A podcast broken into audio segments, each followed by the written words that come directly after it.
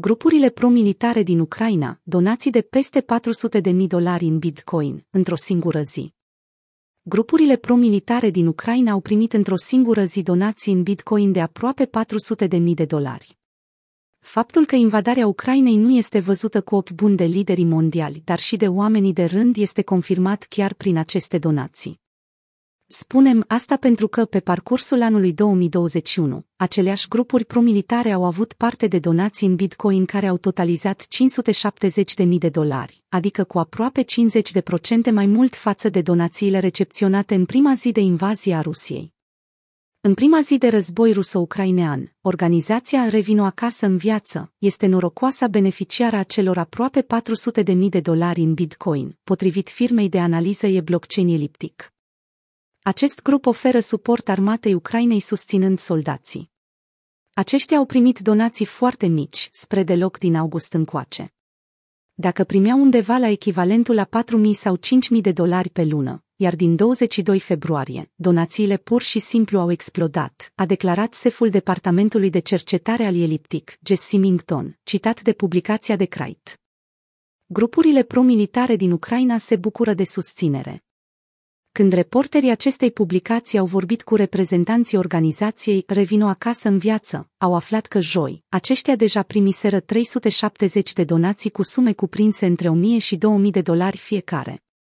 Din perspectivă ucraineană, donațiile sunt o nevoie urgentă pentru a rezista asaltului continuu pe care armata rusă și grupările separatiste îl susțin. Miercuri, după ce timp de o lună, Rusia și-a poziționat trupele de-a lungul graniței cu Ucraina și chiar în Belarus, președintele Vladimir Putin a declarat război fostei țări URSS.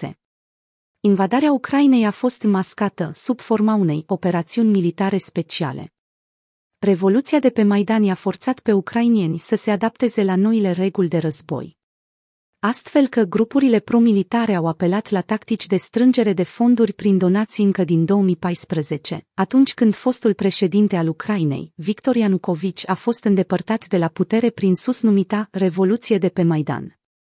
Așa se face că la opt ani de la acele momente violente soldate cu zeci de morți și sute de răniți, grupurile de voluntari și ONG-urile deja s-au obișnuit cu strânsul de donații pentru arme și provizii medicale pe care soldații să le folosească atunci când va fi nevoie.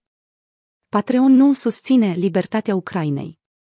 Organizația Revino Acasă în Viață are, de asemenea, un cont Patreon cu abonamente de membru care sunt ilustrate în funcție de nivel cu câte o armă. Cu toate acestea, startup-ul Patreon a anunțat că tocmai a blocat pagina organizației Revino acasă în viață, pagină ce este, de asemenea, folosită pentru a strânge fonduri folosite mai apoi pentru a distribui veste antiglonți, truse medicale și căști soldaților ucraineni.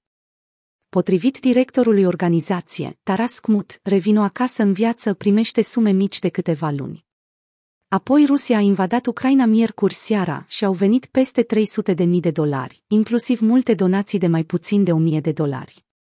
Dar joi, oamenii care au încercat să viziteze pagina au văzut pur și simplu mesajul această pagină a fost eliminată. Potrivit reprezentanților Patreon, utilizarea site-ului pentru a sprijini achiziționarea de echipamente militare a fost interzisă. Patreon nu permite campanii implicate în violență sau achiziționarea de echipamente militare, indiferent de cauza acestora. Investigăm din cauza reprezentărilor de pe pagina lor de donații pentru modul în care vor fi utilizate fondurile. Am suspendat campania în cauză în timp ce investigăm. Dacă o pagină este în cele din urmă eliminată, politica noastră este să trimitem creatorului fondurile rămase sau să rambursăm toate angajamentele, a declarat un purtător de cuvânt al companiei pentru CNBC într-un e-mail. Se acceptă donații care se convertesc imediat și ușor. Aceste entități au tendința să adune fonduri în orice monedă sau criptomonedă care ajute să le transforme extrem, de ușor în materiale și arme de care au nevoie pentru a face față oricărui pericol. Spre exemplu, Wikipedia a început să accepte donații în Bitcoin încă din 2014, alături de cele prin card de credit și tranzacții PayPal. Iar astfel de donații în criptomonede sunt mai bine decât binevenite mai ales atunci când formele tradiționale de donații, prin bănci sau alte instituții, sunt suspendate. Cel mai recent exemplu este cel al protestatarilor canadieni din Freedom Convoy.